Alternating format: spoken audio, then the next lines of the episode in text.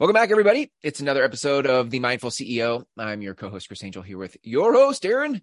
Hey, what's up? Oh, am I the host and you're the co-host? I, I, I don't know. I, we that just came out today. Do you okay, like that? I, I, I think we're both co-hosts. I, You're like, I'm not, I'm, not taking the mantle. I'm um, Tweedledee. This is Tweedledum, and off we go. Okay, good. Yeah.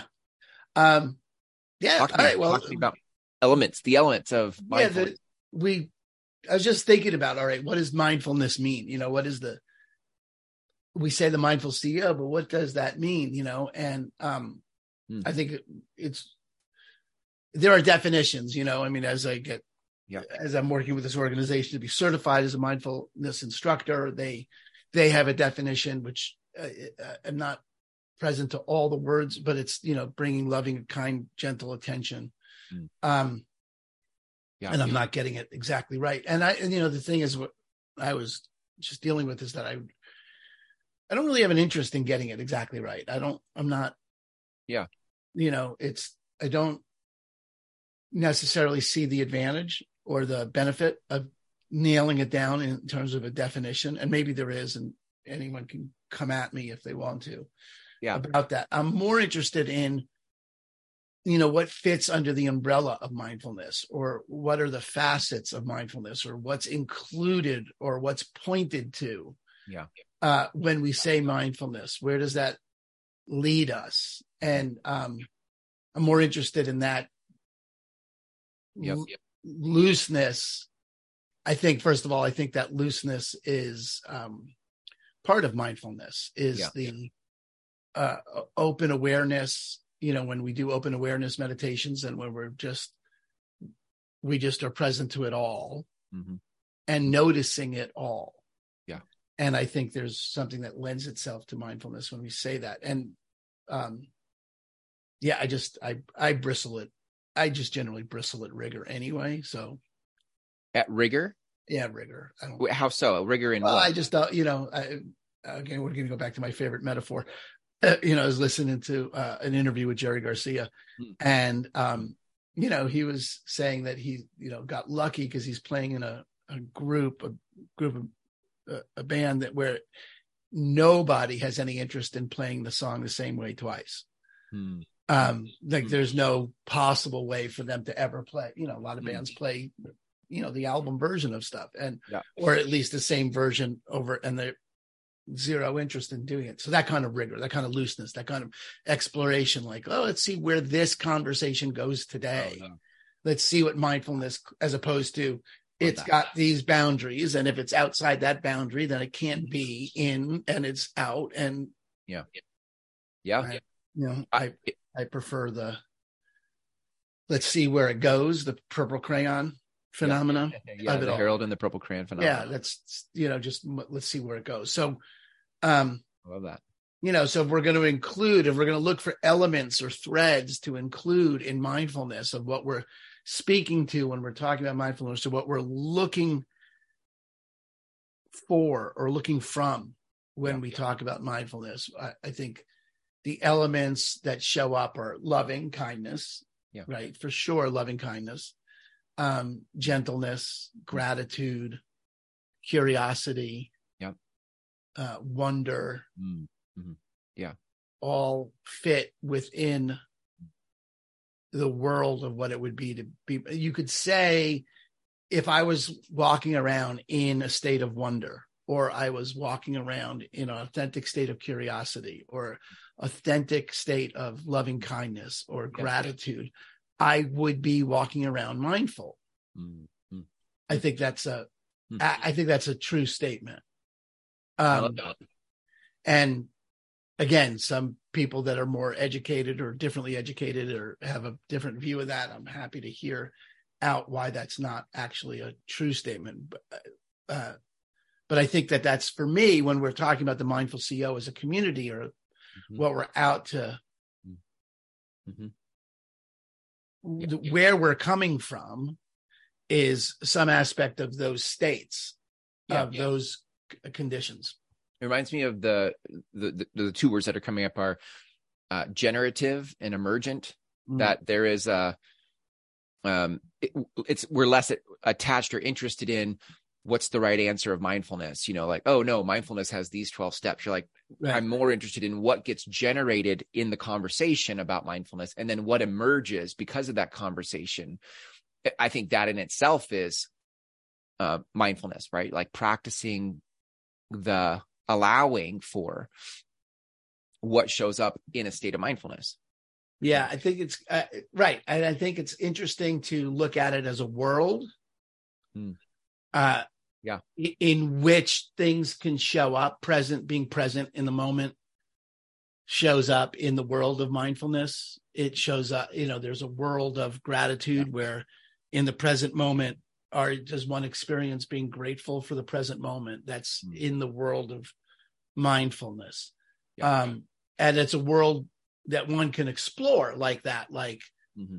yeah right. it's and i think that's what we're interested in here is exploring that world yeah of mindfulness as the ceo of our own lives as you know for the captain of our ships as we're yeah. moving you know as we're moving inside what the world we're committed to moving in is a world of mindfulness which is interesting chris because mm. actually now that i think about it it's um we I, we're going to get my friend uh, eric holsapple on he created he wrote a book uh, profit with presence in it mm. their their organization is all about mindfulness and living in the gap i think it's called livinginthegap.com i'll mm. i'll get eric on cool um, and uh but it does that book profit with presence is really you know the intention there i believe was to you know create a context for people giving up the our lamborghini leaners right as their own you know as the end result right which is i mean we use that as a proxy for people attached to mm-hmm. how they look in the world right. uh, and do they have the trappings and the and the uh, uh, um, established mm-hmm.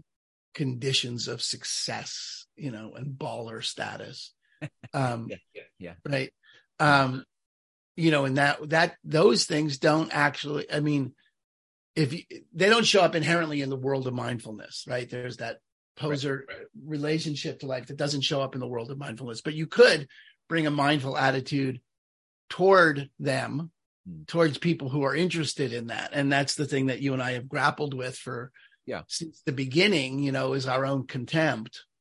Yeah. Right. And that the the um mm-hmm our own acknowledgement, my own acknowledgement of the contempt and the uh, uh unaccept because contempt does not live in the world of mindfulness, mm-hmm. and so it shows up as a contrast. Yeah, that's good. Like, like, okay, I cannot be in the world of mindfulness and contemptuous at the same time.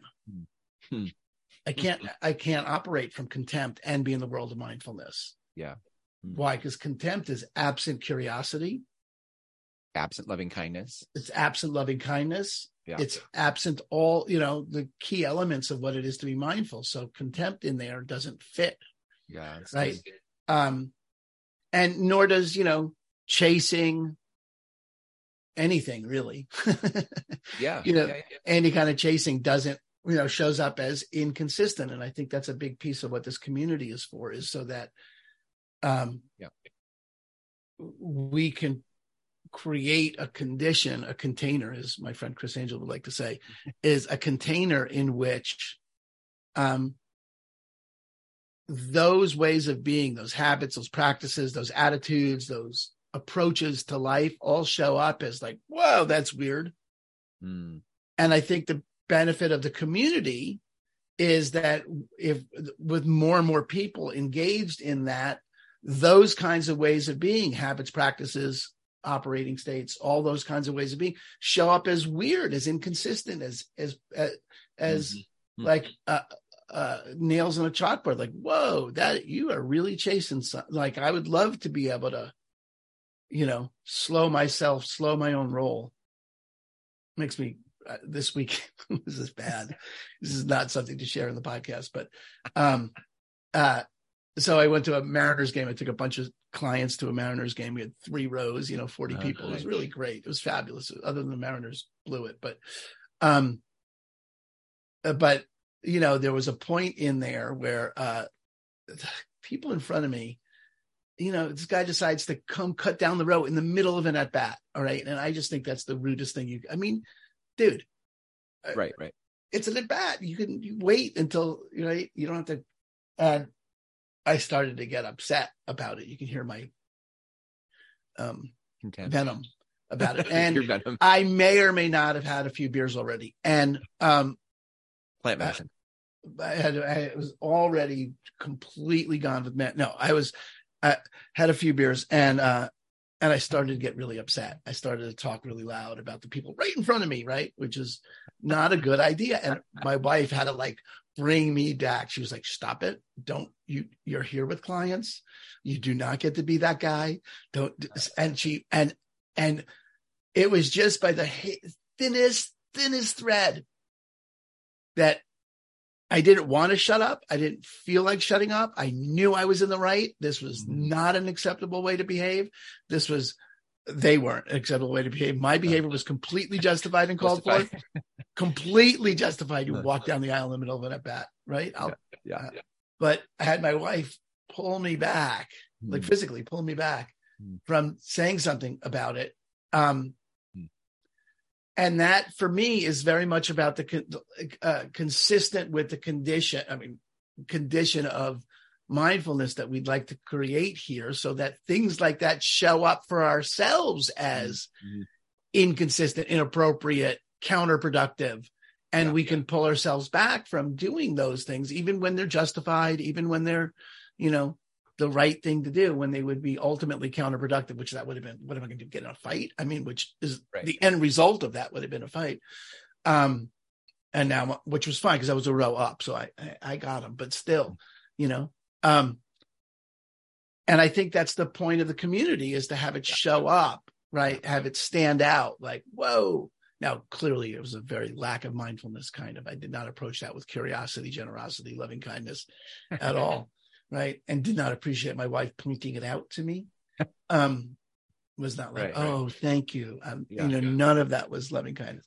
Yeah. Um, but there you go. So, but that's the that's the space of the community that we're out to build is one where if you're interested in creating a contrast from those ways of operating, the normal, I'm right, you're wrong, let me get through this, I've got to chase. I don't have the trappings of success. I must have the trappings of success. I must have my Lamborghini. I have to have that, all that. And you'd like to set up a contrast where you can call yourself on it. That's, yep. that's what we're building.